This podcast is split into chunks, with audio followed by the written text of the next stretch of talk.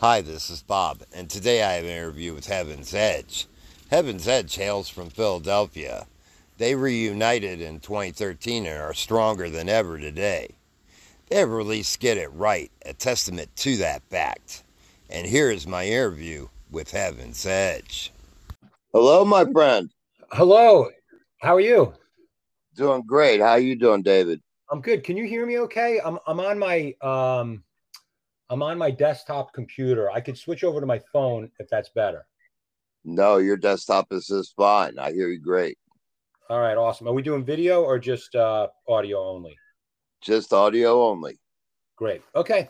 Fantastic. I wanted to I wanted to thank you for taking time to speak with me today. Uh I'm happy to do it. I'm happy to do it. Um I appreciate that there's interest in the group, and um, I'm proud of it. And I, uh, we finally, we're really finally getting a chance to to tell our story um, after all these years, and it, it's great to be able to set the record straight. I wanted to ask you first. I wanted to ask you what led to the making of this album. Um, let me ask you first. Are we starting? Is this it?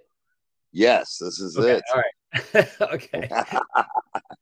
Right, I didn't know if there was like, you know, I do some of these things and they're like, okay, they ask me a few questions and then we roll. Okay, so what led to the to the making of this album um was I would say it was a culmination of us uh, getting back together again in 2013 um, and realizing, you know, how much fun we had playing together as a band and how much uh, interest there was in our music, and we we didn't really realize what an impact the band had. You know, we, look, we weren't a massive band by any uh, stretch, but you know, it's it's fun to bring joy to people. You know, and and that's what the music did, and and not it's you don't really get that many opportunities in life to make people happy, really. And we felt like, man, this is this is great for us to do um, you know, so we we played a number of shows. We would play a couple of times a year, um, and there was a renewed interest in our genre um, from the '80s and early '90s, and so there were more opportunities for us to play. So the more opportunities that arose, you know, we took them and we started to play and rehearse more. And then unfortunately, we lost George, our bass player, one of my dearest friends, uh, to lung cancer just as we were really starting to hit our live stride. And I thought that we'd probably never get to play again. Mm. Um, and uh, we, we, Jar- uh, Mark uh, came across Jaron. I think I don't know how he, he was introduced to him. Honestly, I don't remember. Uh, I think it was uh, just through some friends uh, in the Philadelphia scene. And Jaron, the bass player, our new bass player, uh, rehearsed with us a couple of times, and you know, we felt like, you know, he's a different he's a different human being than George. You know, he, he's not the same guy. George was George was like out of his mind. You know, he was like party central 24 7 and just an absolute riot um, constantly. Whereas Jaron is more reserved um, and more particular about his bass playing and uh, He's so easy to get along with uh, with the group. We, we just fell in so so easily with him. We felt so blessed that uh, he showed up into our uh, into our universe. Guy's handsome as the devil as well. That doesn't hurt, and uh, he's young. And uh, so, you know, once Jaron joined, we thought, you know what, we, let's let's see what happens here. George would probably uh, want us to keep going. His memory is kept alive by the band being kept alive.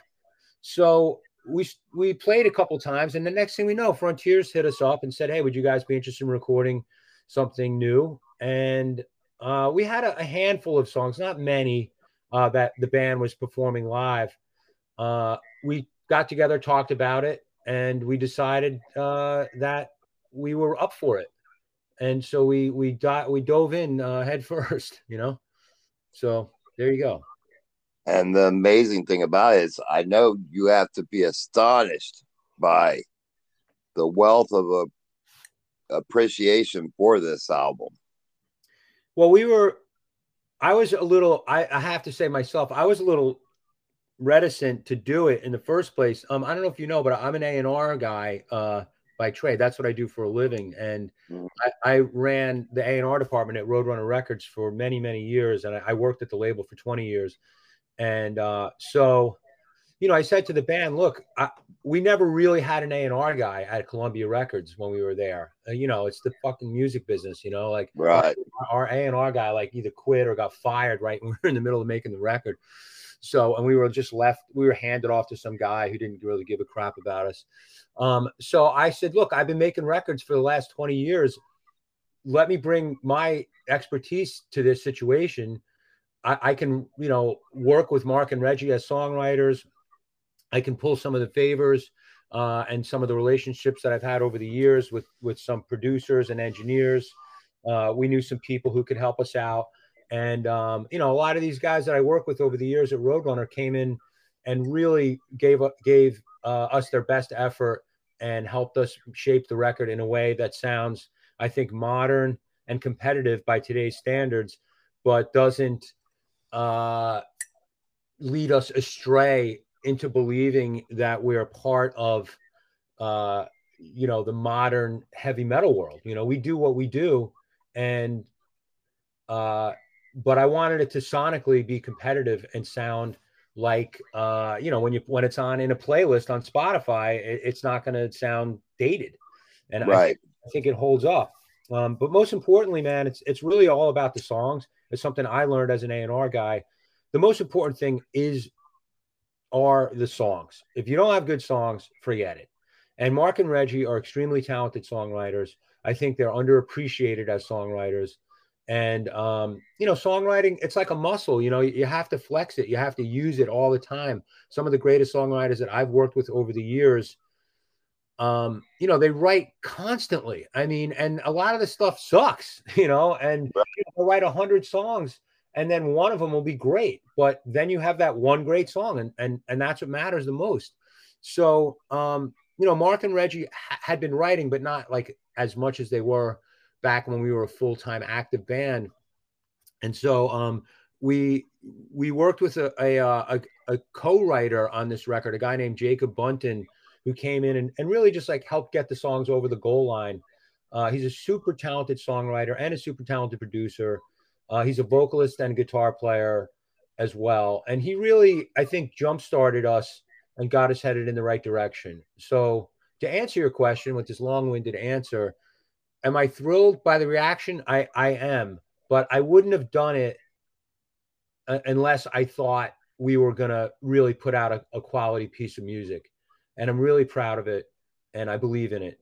Totally believe in it.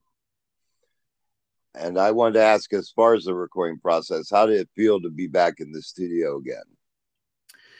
Um, it was terrifying, in one sense. Um, because I don't really actively play as much as I used to at all. And so, you know, being in the studio, you're under the microscope. The recording technology has changed so much since we made our first album. Oh, absolutely. Yeah. I mean, you know, when we made our first album, you know, you either got it right or you did it again. And now with technology the way that it is, you could just, you know, hack it up in there and they chop it up and make it sound good. You know, we didn't really want to do that. We wanted to go in and, and play complete finished takes, really get the vibe right.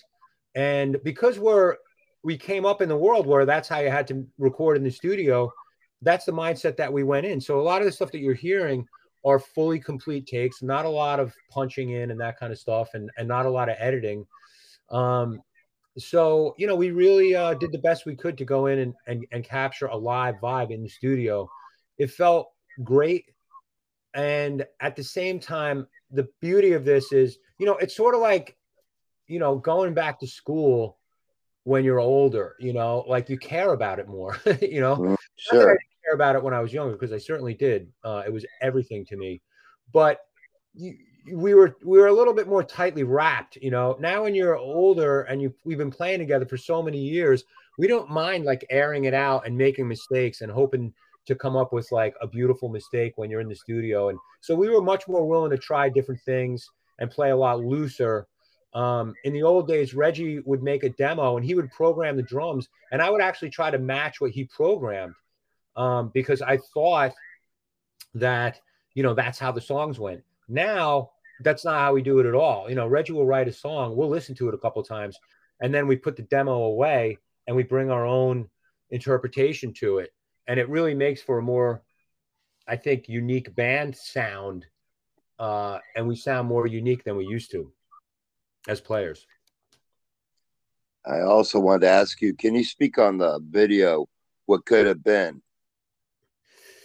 Um, yeah, I mean, we were contemplating what to do. You know, this kind of like I said, this this album and the title of it and everything really represent so much for us. When we made this video, it harkened back to when we made our first video for Skin to Skin.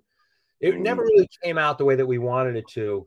And when we we were kind of halfway through making a video for Find Another Way when we left Columbia. That that video just got shelved. I think there's footage of it laying around somewhere. I, I, I, we can't seem to find it. But but so when we made this video, I was like, you know, we need to make a video that really captures what the band does live. And even though that we're considerably older, you know, we still we still work at it. You know, we still think our live show is is is one of the best things about the band. So we really wanted to capture all the live antics and the chore- choreographed moves that we do and just the energy on the stage and the joy that we have playing for with each other and for the for the people um so that was like the idea was let's just get a live show let's capture the whole entire show and let's like edit it into one song and we did that and when the video was done when i got the cut uh, there was a a shot of us at the end of the video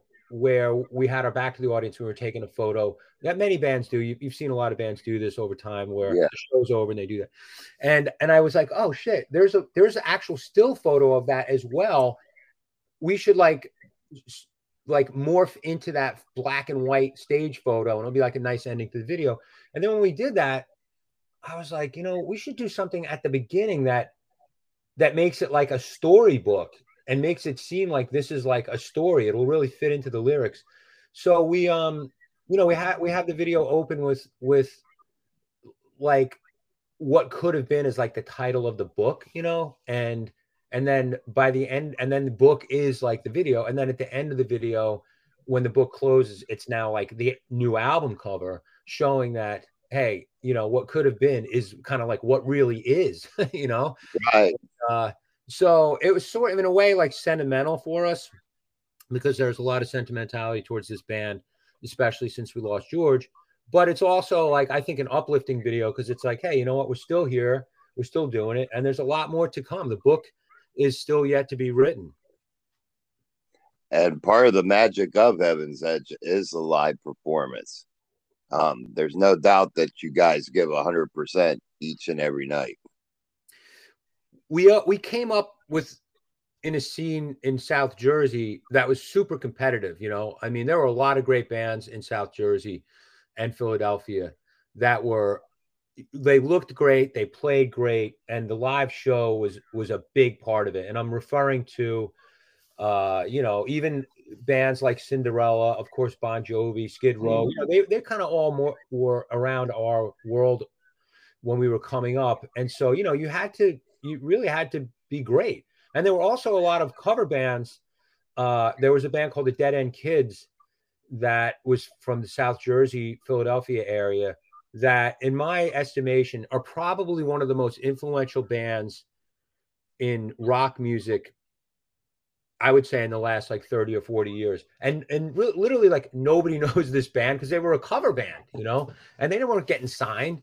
But all the things that they did were like adopted by Poison, by Cinderella, by Britny Fox, by us, by you know, it morphed into like some of the LA bands because like a guy like John Corabi, for example, you know, was mm-hmm. in Philly and he moved out to LA and he was like pulling some of the Dead End Kid stuff too.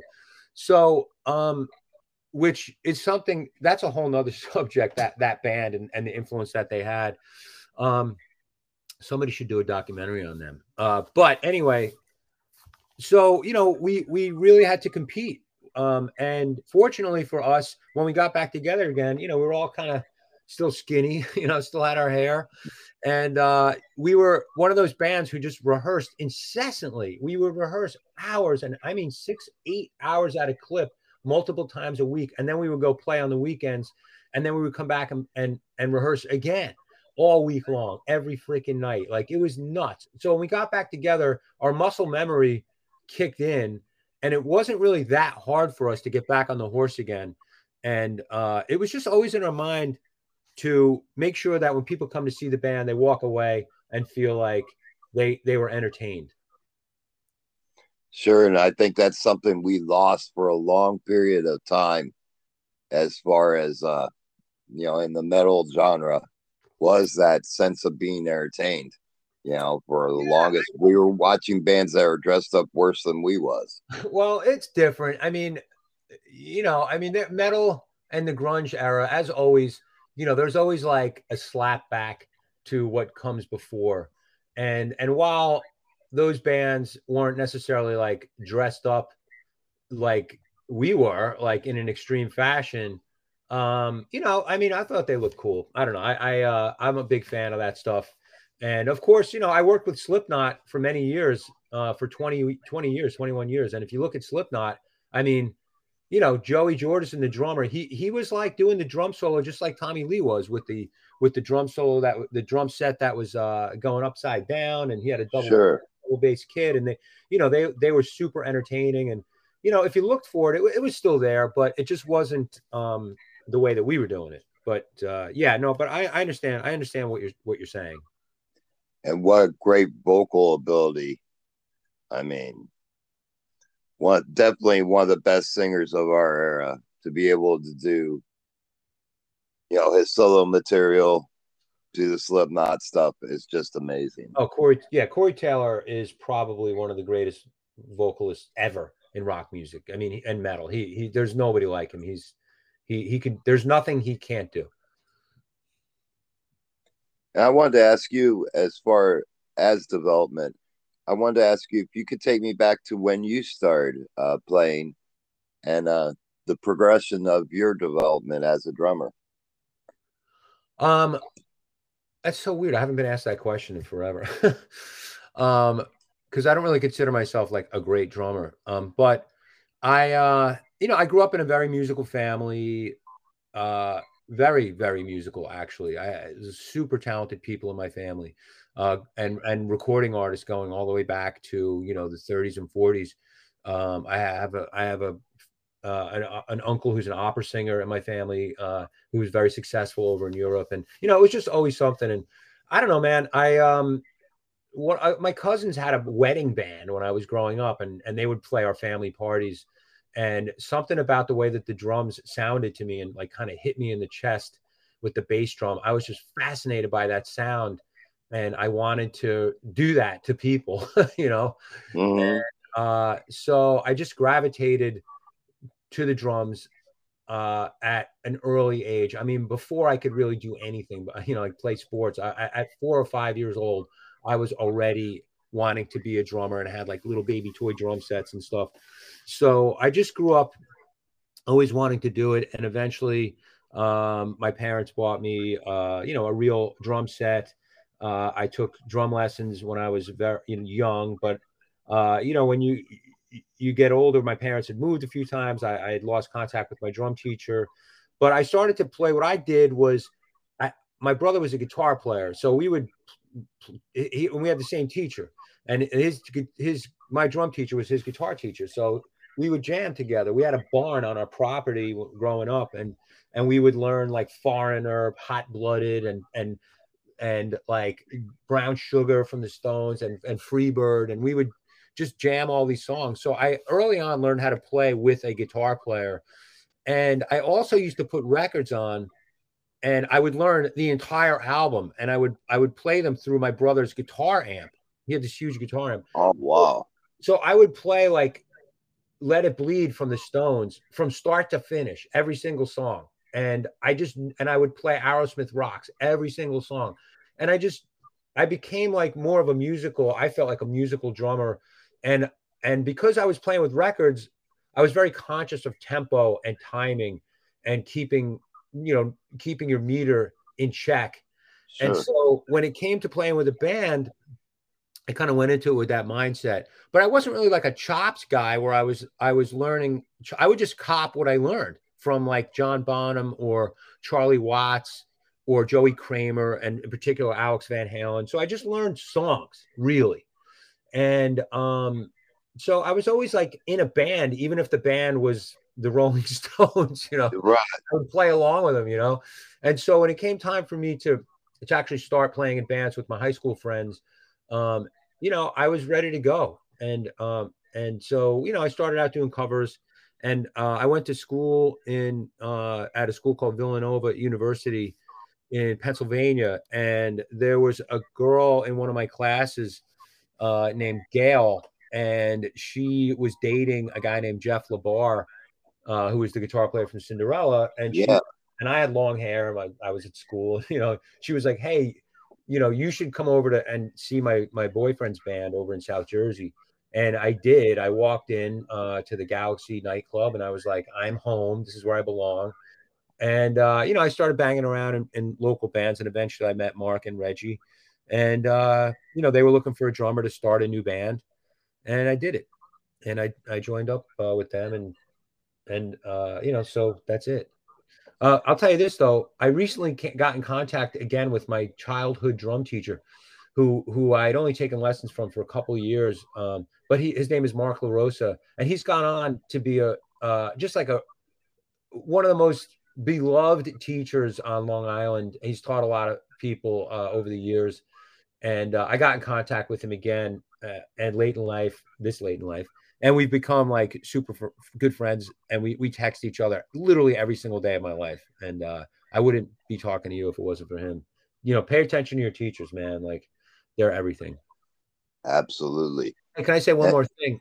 I, I sure. actually lessons again later after Heaven's Edge was kind of like on the back nine when I knew Heaven's Edge was probably not really going to be successful. I started taking lessons again. And boy, what a difference. It really changed. I, I was like, shit, man, I should have taken lessons earlier. And I changed my technique and my just overall approach, my practice. Uh, and uh, I feel truthfully, I became a much, much better drummer later in life than I was when I was actively in Heaven's Edge. And I enjoy playing more now because I'm more confident. Sure, and I think that that goes for every instrument. I I start out playing guitar, and I find that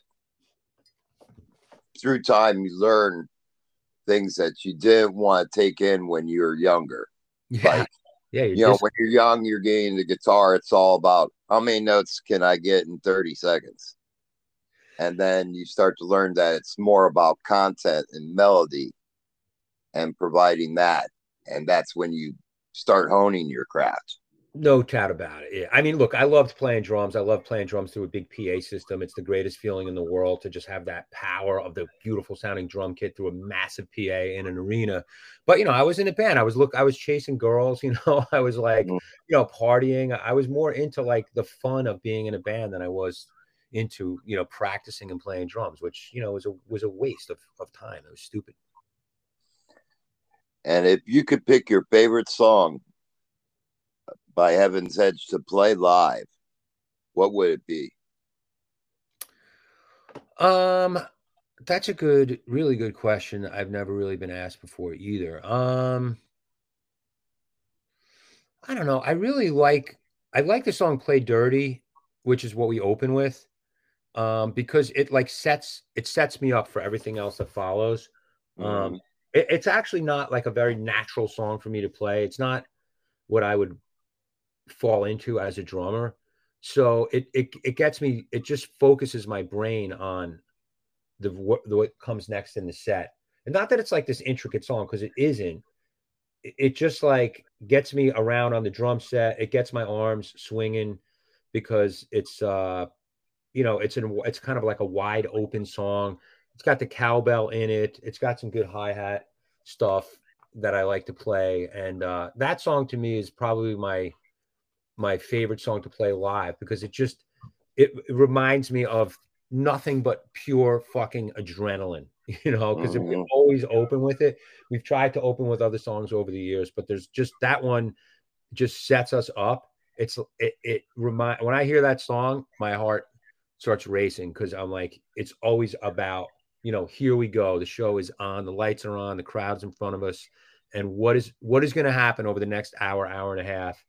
Uh, I have no idea, but Play Dirty, without a doubt, sets the tone for that. So that that's probably the one that I uh, I feel the most strongly about. I know when I when I first heard the first album, and uh, when "Is That All You Want" came, and I heard that bass the first time, that yeah. bass kick. Oh my goodness, it was like is like heaven. Yeah, yeah. Uh that is live. We did the live version of that. Yeah, on the record. Yeah. Mm-hmm. Uh, yeah, I don't know. Um, that's also kind of a weird song for us. We don't really do that like Bo Diddley blues stuff that often, but um, it, it, always went over really live for us, well live, and it was fun to play. And I don't know what the hell we were thinking to put a live song on the record. Uh, I have no idea what what we thought about that. I think we tried to do it in the studio and it just didn't come off well because it's kind of like you know, it's a song that's been done a billion times by a billion different bands over the years. Sure. Um, so it's not like this unique song. So doing it live in the studio is just like, yeah, whatever. Heard this before. I, I, guess we were maybe thinking like the way that like Aerosmith did "Train Kept a Rolling," and mm. they and they switched over to the live on "Get Your Wings." You know, we were probably probably referencing that in some way, knowing how much uh, we were into Aerosmith. Yeah, uh, and speaking of that, on a side note, "Seasons of Wither" is probably my favorite Aerosmith tune. Ah, oh, it's a great song. Absolutely love it so such a great. Song. I'm I'm just like an obsessive Aerosmith fan of the early stuff. I'm not. I never really got into the later songs as much. Um, you know, after like Pump. Mm-hmm. Uh, but that you know that happens. And I wanted to ask you as well. Along your musical journey, what do you say? Would you say has been the best advice that has been given to you?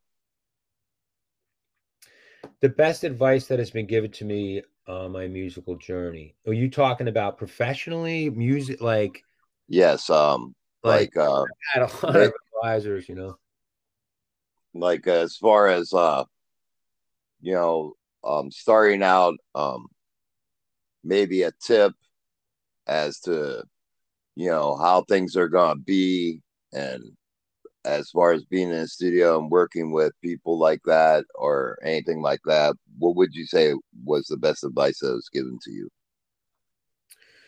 Um, one of the be- one of the best advice I remember somebody telling us as a band was don't let people come in between you.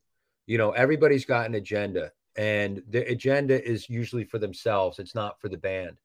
And as you go through your career, there are going to be people who come in and, and basically through their own selfishness drive a wedge between the band members mm. and the advice that i was given was like be on the lookout for it and don't let it happen you know when you get right down to it get the band together the five guys in the band and and figure out what's best for the band not for everybody else outside of the band and if you do that the band will last.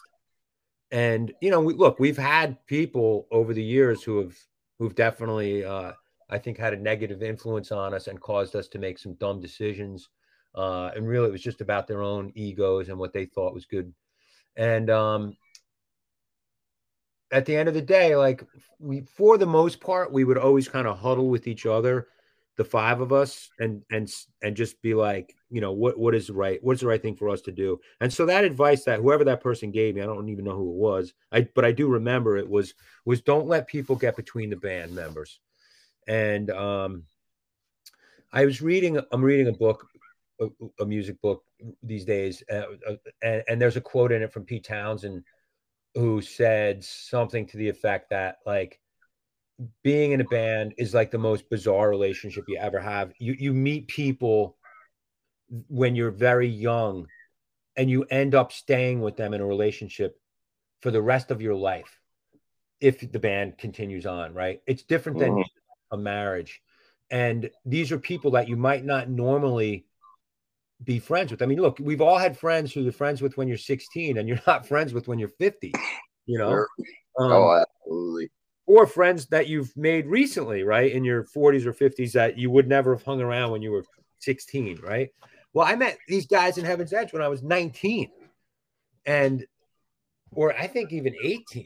And would I be friends with them now? I'd like to think I would be, but you know, we all live different lives. You know, I don't even I live in New York, you know, they they they live in different places, you know, and and so so that relationship that you have with these people, aside from the music, there's a professional relationship because there's money involved, you know. Sure. And there are wives involved and kids now, and and you know, so you know, you have to give a, people a lot of latitude to to be themselves and that advice that we got back in the 80s about um, you know letting just doing what's right for the band you know within reason uh is was good advice man. So i tell everybody that i when i'm an a&r person for a band i always say hey don't listen i mean listen to me but don't really really don't don't don't take what i say as law. Um, right. and you know it's really all about the band. Do what is right for the individuals and collective health of the band, and everything will work itself out. And so, on them lines, I, I'd like to ask you as well what has been your proudest moment with Heaven's Edge? Um, honestly, the proudest, most emotional moment for me was when we got when I saw the video for what could have been, truthfully, um, because it like summed up a lot of uh, emotion for not only us, but the people who know us, the people who've been around the band, uh, the people who saw us over the years and who stuck with us. Um, you know, the memory of George, the fact that we're still intact as a band with all of our original members. Um, you know, with Jaron being being in there, of course. Um, but yeah, that's made me the most proud is to be like, we still make music that I'm proud of. We still make video of videos that I'm proud of. And I, I, I love the guys in the band. And it's, it's, it was really expression of a lifetime's worth of work, you know, just because we, sure. we want, uh, you know, Def Leppard or Motley Crue. Um, I don't care, you know, success is in the eye of the beholder. And I feel we're successful. Absolutely. And uh, I also wanted to ask you, uh, what's the best way to get merchandising and physical copy from the band? Uh, as it is right now, the best way is to come and see us live, um, because that's where we have the stuff. We don't have a web store. Uh, Frontier certainly uh, doesn't do that stuff. Um, you can get product on Amazon. Um, uh, we probably will set up a web store.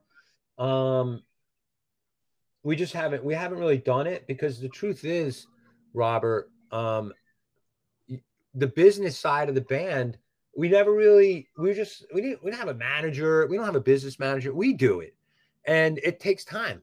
And as sure. the, as the demand grows, I'm like, all right, well, actually, maybe we should set up a web store. You know, people will buy this stuff. Um, it just takes time, and, it, and it, it's just like upfront costs that are involved with it, and you know, so we have to like put money together for it. But as of right now, it's a sad answer, which is you got to come and see us live. But hey, come see us live. We have absolutely. You know, I love our merch. Uh, we we we're out of vinyl right now, but we're gonna get more. Right now, we have CDs. We might even uh, reissue on vinyl some of our earlier stuff.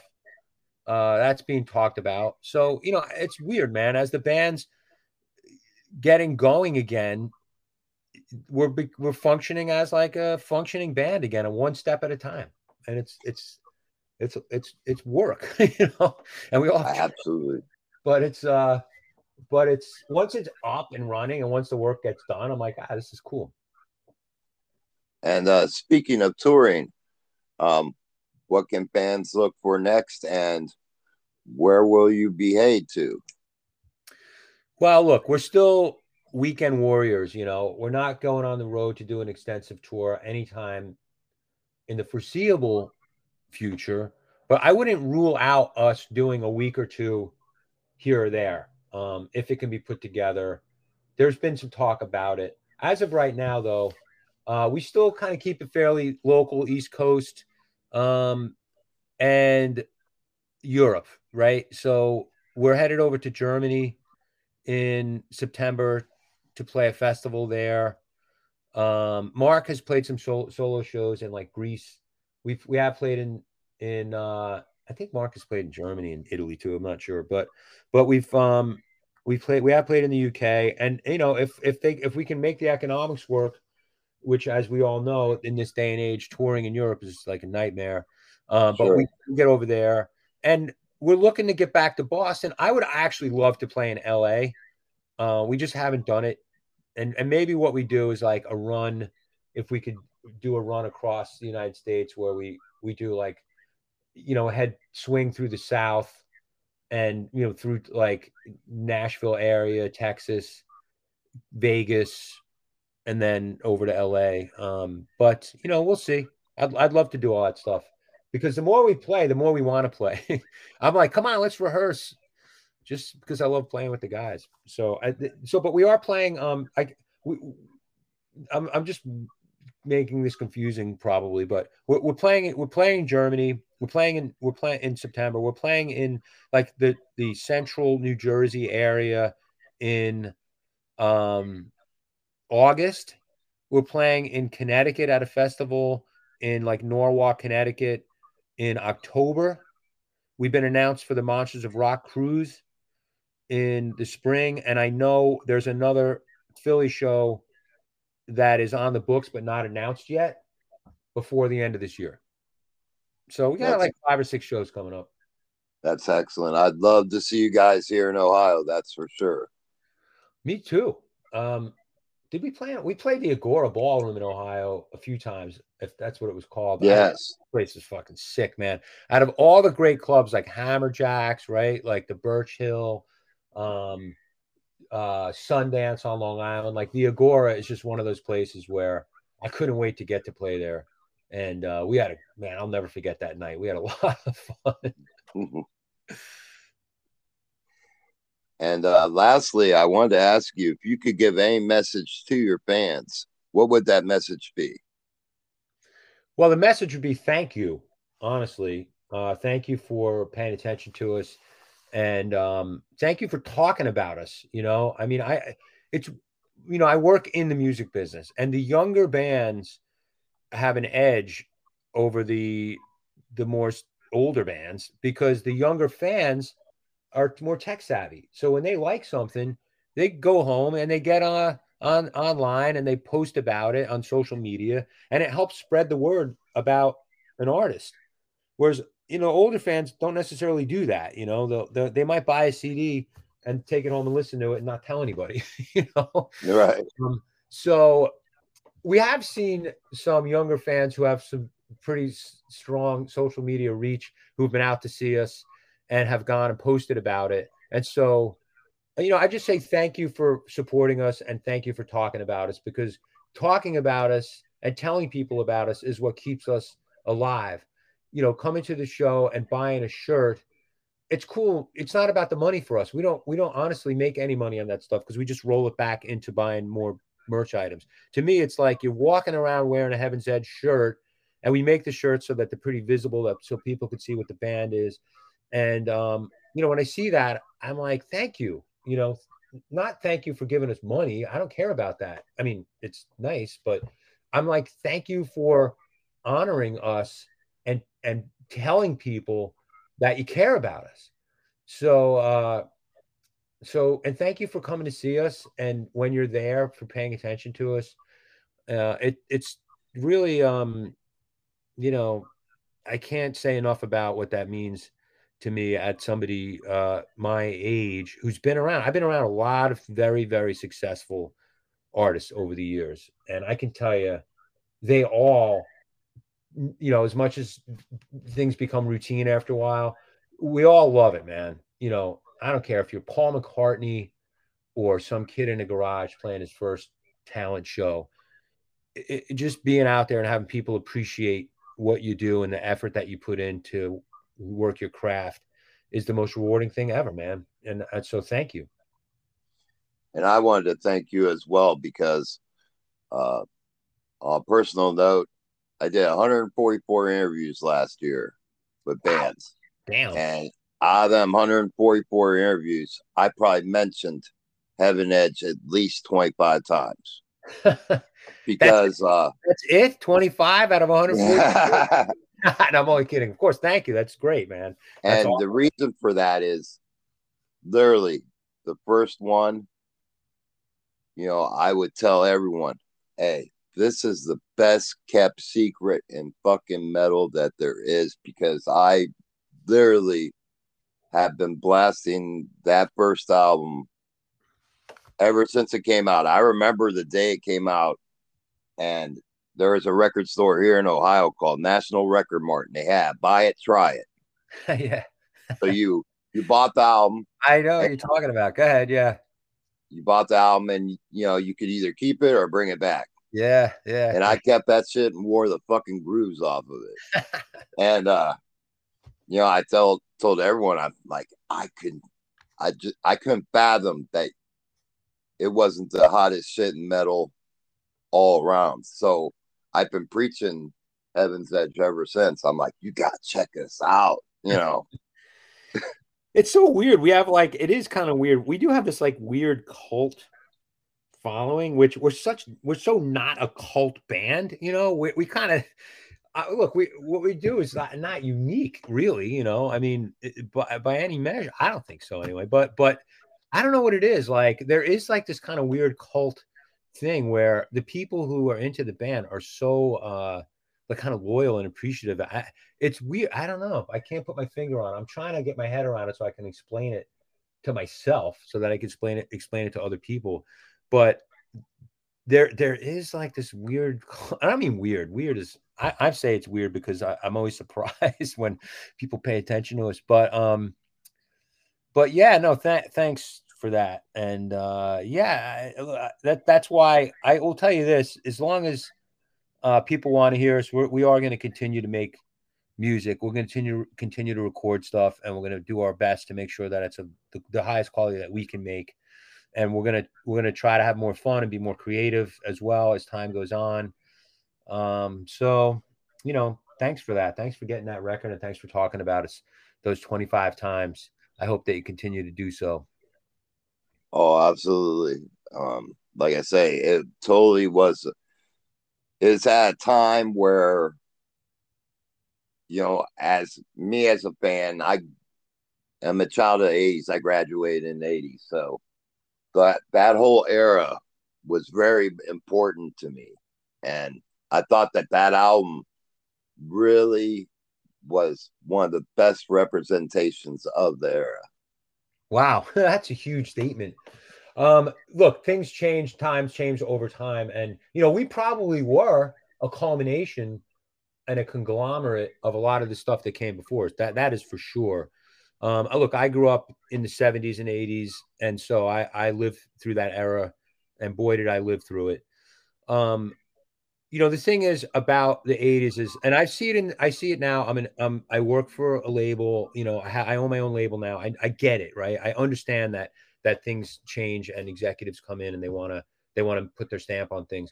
The thing i just found frustrating about the 80s music was it was never taken seriously ever even at its height right it, it used to piss me off so much because i just felt like the people who control the industry the business they don't care about it. Like, I don't care what anybody says.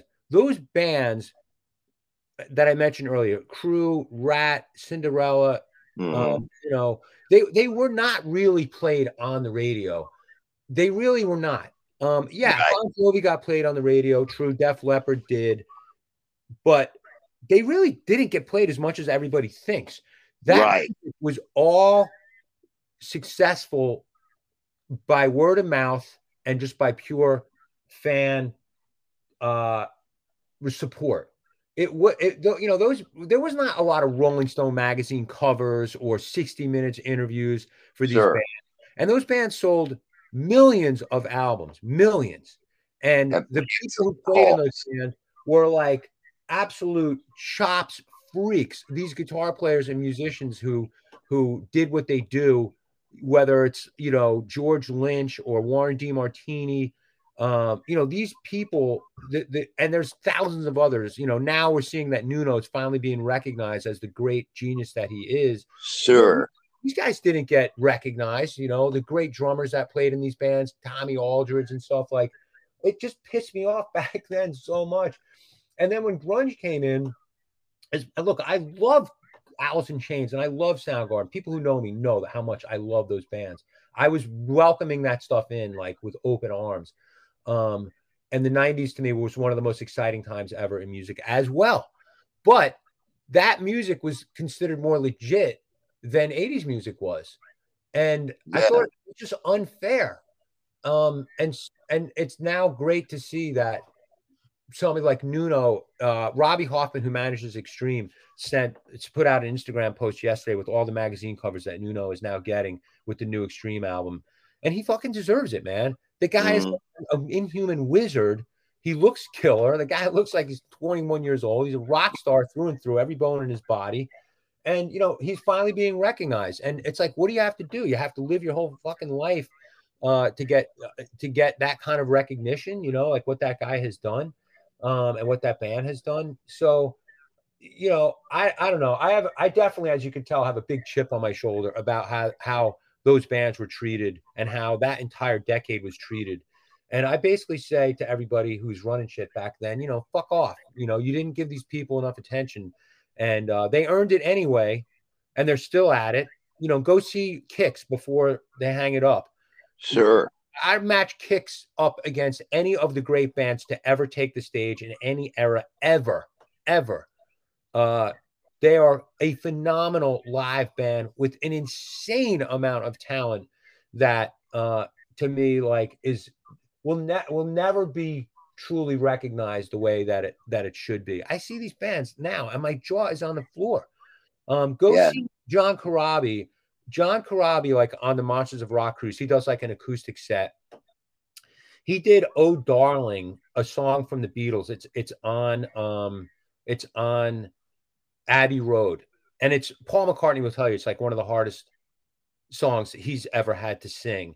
Corabi does a version of "Oh Darling" from the Beatles that you like you won't you can't believe like how talented this, this guy is and what a voice he has that he would even attempt a song like that and how his execution of it is un- unbelievable. You know, you talk about like Corey Taylor, how great he is. Corey Taylor sure. is great. I put Corabi up there with Corey Taylor every, any day mm. of the week. You know, why is Corabi? You know, it's like I don't know. I'm sorry. No, That's- you're absolutely right. I couldn't agree more. You know, that's just the way things are. I guess. Uh, I think uh, maybe maybe the production and everything was, you know, just never embraced, you know, but oh yeah, that goes well, back to the point that uh Beau Hill, Beau Hill as a producer, what he did changed the sound of mu- music, not rock music, music for the future with the backwards drums and uh the the work that he did on Ratt's on Round and Round. Listen to the production mm-hmm. on Round and Round. It's it's one of the most highly high quality produced songs ever recorded. And Beau Hill deserves all the credit for that. And every all that followed from that, what he did, you know, that guy should be up there, like, you know, with Mutt Lange for what, right. Mutt, you know, like, so anyway, I can talk obviously about this all day long. One, oh, you asked me earlier about advice. My old boss gave me advice. He said, "Dave, you talk too much." I obviously don't listen to him. Well, I wanted to thank you, my friend, for taking time to speak with me. It's been an absolute pleasure speaking with you. I could speak with you all day as well. yeah, I guess. Yeah, well, I have to go to my office, so uh, I can't stay on the phone all day. so, uh, all right. Well, Robert, thanks for having me, man. Uh, good luck with everything and uh, keep the faith, brother. All right. Thank you, my friend. You have a great rest of your day. All right. Talk to you later. Bye. All right. Cheers. I'd like to thank you for listening to today's podcast. You can sponsor a podcast. Just click that button and you can be a member of the family. And remember, come see me for a fix.